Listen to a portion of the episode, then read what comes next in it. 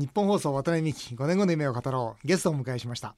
曹洞宗特有山健康寺住職で庭園デザイナーの増野新明さんです。こんにちは。よろしくお願いいたします。こんにちは。よろしくお願いいたします、はい、えー、増野さんは神奈川県横浜市生まれ、えー、私と同じでございます、はい。えー、63歳玉川大学農学部卒業後大本山総持寺で修行されました。その後住職でありながら庭園デザイナーとして禅の庭と、えー、創作活動を行いカナダ大使館やセルリアンタワー東急ホテルなど、えー、多くの日本庭園を手掛け国内外から高い評価を受けております。10年前にはニューズウィークの世界が尊敬する日本人100人にも選出されております。禅の言葉シンプルに生きるコツなどの著書も多数。多摩美術大学環境デザイン学科の教授も務められております。えー、今回は松野さんが書かれたですね考える前に動く習慣始める進める続ける禅の生かし方という本を読んでまいりました、えー、禅では何よりも行動することを重んじると書かれておりますが考えるよりも行動ですか？そうなんです、うん、これどういうことですかね？はい、はい、あの考えるっていうことは、はい。はい、えー、例えばこれ何々一つのことをしようとした方がいいのか、しない方がいいのか、まあこれは比較しますね、うん、得なのか損なのか。します、ね、そういういわゆる比較が必ずそれついて回ってきちゃうんですはいはい。そのそういうことをする前に体が動かしてしまえば、うん、比較をしないで済むということなんですね。ほう比較をしない方がいいんですか？ええ、普通はどっちが得か損かもしくはどっちがいいか悪いかとい。うことで考えて行動するよりもまず思ったら行動しろってことですか？そうですね。ですからもちろんそのいいことと悪いことで悪いことに行くっていうことはないんですよ、はいはい、ただその物事が縁があったものが自分の前に来るわけだからそれをいいと思ったらひたすらやっていくっていう。あなるほどね。一歩まず踏み出してしまい相対的な判断ではなく、ええ、絶対的なその出会いとか縁とかいうものを大切にして前に進めということですそういうことですね。それが善の根本的な考え方ですね。そうです。それでですから頭で頭に持ち上げないですぐ体が動くっていうことですね。なるほど。松野さん農学部ですよねもともとは。そうなんもともとはご実家はお寺さんじゃないんですか？はいそうです。お寺さんじゃない。いやお寺さんで。で,、はい、で農学部に行かれたのはまたそういうことに興味があったんですか？そうなんです。私あの今庭園デザインもやってるんですけども私があの中学は、まあ、公立の中学へ行ったんですが、はい、え中学2年の時の担任の先生が、はい、やっぱり横浜に住んでいらっしゃるんですけれども、はい。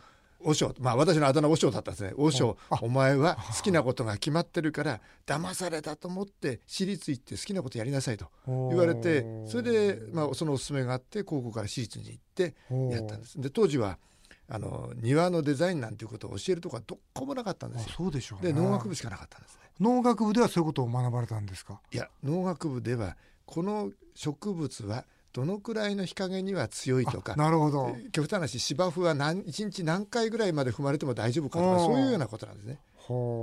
デザインのことは勉強できませんでした。でも農学部に進まれて、はい、そして今度は修行されて総持寺で修行されて、はい、そうです。総持寺で修行されて、ええ、住職になられて、はい、でやっぱりその最初からの思いである庭園デザイナーも、やはり手掛けられると、はい、いうことで現在はその住職、はい、そして庭園デザイナー、はい、そして大学教授とさまざまなことをやられるわけですね。そうですね、はい、これはなぜそんなこういろんな行動の幅を広げていくんですか？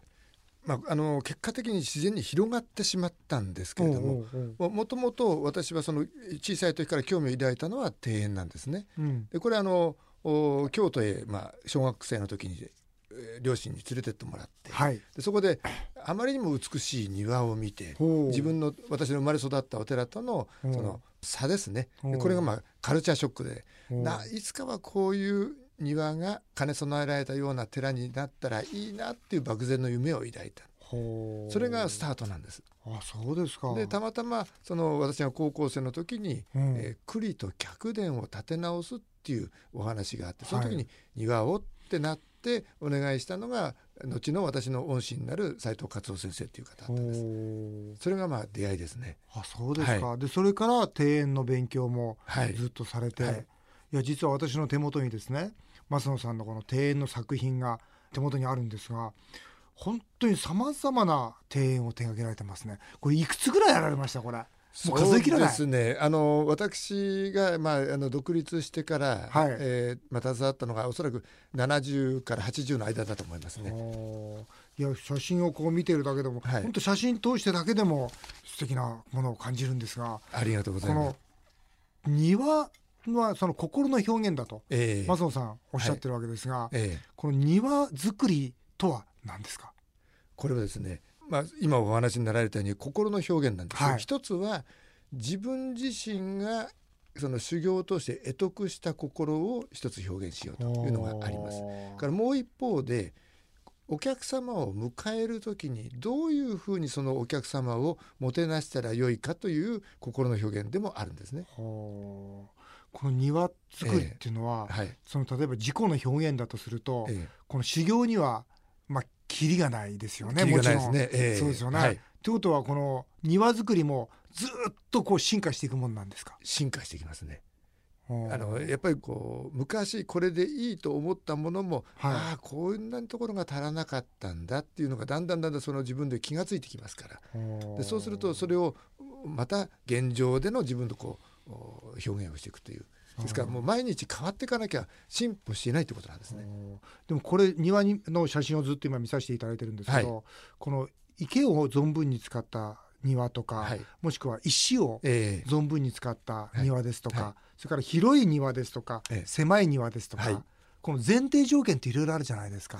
これはどうされるんですか？基本的に。これはですね、基本的にあの、まあ、あ私に依頼をしてくださる方がい。らっしゃいますから、その方が、えー、お持ちの敷地の面積によって、はいはい、まあ、当然決まりますね。当然狭いものもあれば広ものすごく広いものも出てくるわけですね。はい。はい、でその中でまずその土地が持っている、はい、その、まあ、特徴といいましょうかねここは絶対にこれを生かしていくべきだっていうものがやっぱりこう土地から感ずるものがあるんですよ。あなるほど。えー、まあ我々、うん、土地と向き合うとですね。地心を読むって言うんですけどね。うん、えー、そうそうするとそれをいかに引き出していくか。で引き出した上でそこにを使われる方とか眺められる方っていうのはどういう気持ちでそこに来られるかっていうのをずっと考えていくとだんだんだんだんその空気が出てくるんですよ。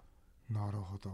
私たちはその形が先じゃなくてここは有限な空気がいいとか照射な空気がいいとかわびた空気がいいとかってその空気が先の頭にあってそのそうするとそれからだんだんだんだん余条件も含めて形というか空間が浮かび上がってくるんですね。でも施主の方から例えばここはその例えば池を中心にやってくれとか、はい、もしくはここは石をこうふんだんに使うんだとかいう要望ってのはないんですか、えーと、あまり聞かない。いや昔はやっぱりありました。やっぱり池は水は欲しいとかね滝が欲しいとかそれはありましたけど、はい、近頃ではもう全てお任せっていう方が多いですね、えー、その時テーマっていうのは、えー、ご自分でもちろん決められるわけですよね。決めます。テーマって例えばどういうものなんですか？よし宇宙をとか例えばですよ、はいはい。うん、なんか海をこう表現しようとかなんかあるじゃないですか、えはい、うん、それは依頼してくださる方がどういう生活をしているかとか何を欲しているかということでそのテーマっていうのは絞り込んでくることはできるわけですね、はいはい、でその中で私がこれがふさわしいと思う前後を選んでその前後から展開します、ね、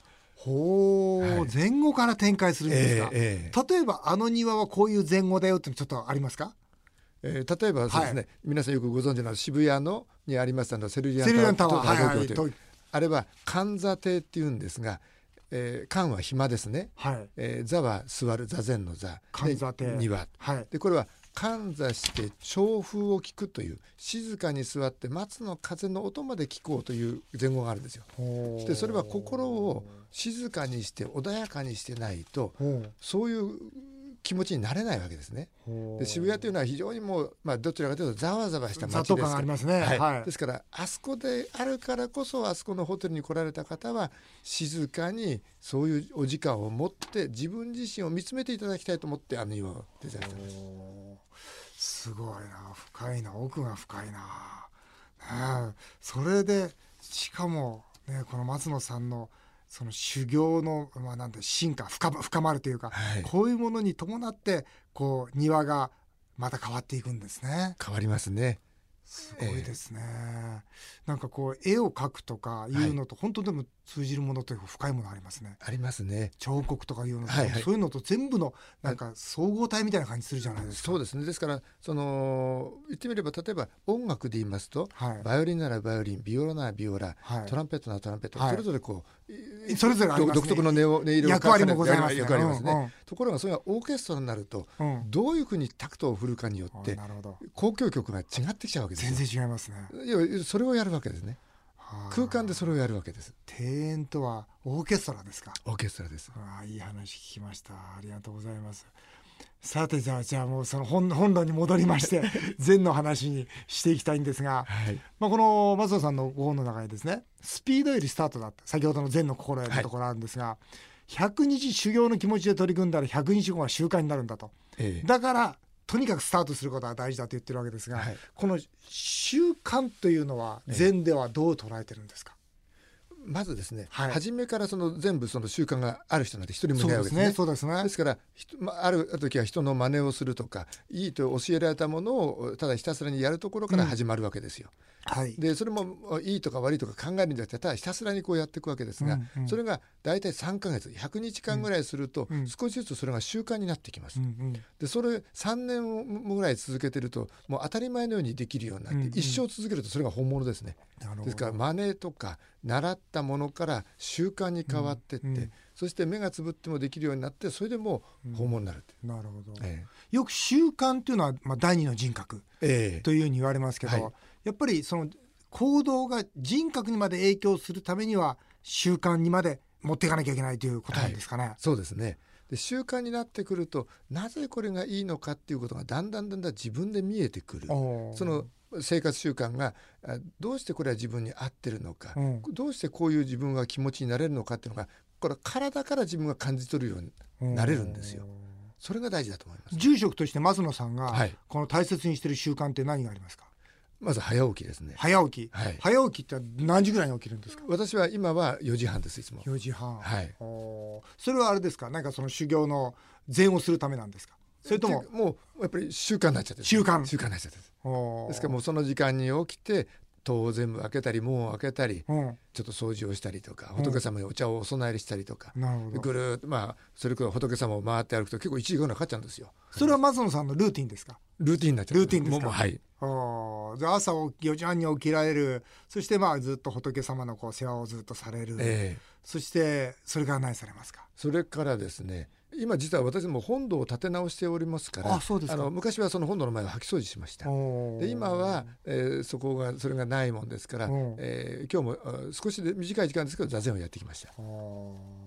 座禅って大体毎日どのぐらいやるもんですか、座禅というのは、まあ、一中って言いましてね、はい、あの一中というのはあの火の柱火辺に柱と書いて、お線香一本分なんですよ。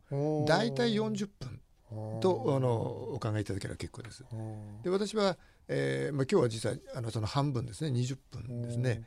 そのぐらい質問するんですけど、その禅の時は何を考えて 考えちゃいけないんでしたっけ？何も考えないんでしたっけ？そうですね。やっぱりその、考えちゃいけないと思うとそれを考えちゃうわけですけれども。そうですよね、はい、ただ考えちゃいけないということを考えてしまう。それをスーッと右から入ってきたものを左に流していくっていう形を身についてきますと、うん、例えばものすごい鳥のさえずりが普段聞こえてるんですけど聞こえてない状態のとか風の、ね。えー、風がこう木をねこう揺すってるその枝のそよぐ音とかそういうのがものすごくよく聞こえる、まあ、ものすごいスッと体に入ってくるんですよ。これが気持ちいいです。ものすごく。それが心をとどめてないってことなんです。無心ということなんですね。ああそうかそうか、どっかにこういろいろ意見が散らばってるとそういうことって耳入らないですもんね。本当は聞こえてるんですが全く入ってこないんですよ。えなるほど。でそうすると心が非常に穏やかになってくるわけですね。でものすごく心地がいいんです。あれですよね。やっぱり住職っていうのは食べるのも少ないんですか？その食べる食べるっていうのはどう,、どういうことになってます？あの食べる朝昼晩っていうのは朝昼晩ちゃんと食べます。食べますけれども、えっ、と私はあのどちらかというとほとんど肉は食べないです。まあもちろんお付き合いの住職はみんな肉食べない。そんなことはないんです。そんなことないですね。あの修行中はもちろん肉も魚も全部食べません。はい。でまあ精進料理精進料理ですね。はいはいでまあ修行終わってからそのそれぞれの人のまあ判断に委ねられるわけですけれども。で私なんかはもう肉がない生活が慣れちゃってますんで、え魚は食べるけど肉はあんまり自分から進んでは食べない。ただ人との時には同じものが出てくればいただく時はいただきますし、えー、家族なんかの時も大体私にはないのが多いんですけども、あの出てくれば食べます。でもやっぱり圧倒的に食べる量は少ないです。やっぱり腹八分というか八分六分。七八分ですかね。七八分、えー、なるほど。それで普段はこう例えばそうそうこんな言葉もあの本の中にありました。一掃除二信心、はい、ですよね、はい、その信心の前に掃除だということをこう言われてるわけですがこれも習慣ですか、そうですね。あのやっぱり日本の習い事っていうのとあの思い起こしていただくとお分かると思うんですけど全部形から先入りますよね。入ります入ります。ええ、うん、やっぱり全も、その生活の形から入るんですよ。でやっぱりとにかく掃除ってこれ掃除は場所をきれいにするっていうよりももちろん。場所をきれいにするんですが、うん、自分の心を磨きなさいと。自分の心に塵がつかないように掃除をしましょうということなんですよね。掃除してる時には自分の心を磨くような思いでこう掃除をする。そうそういうことですね。でもひたすら掃除だけですね。はあ、そうか。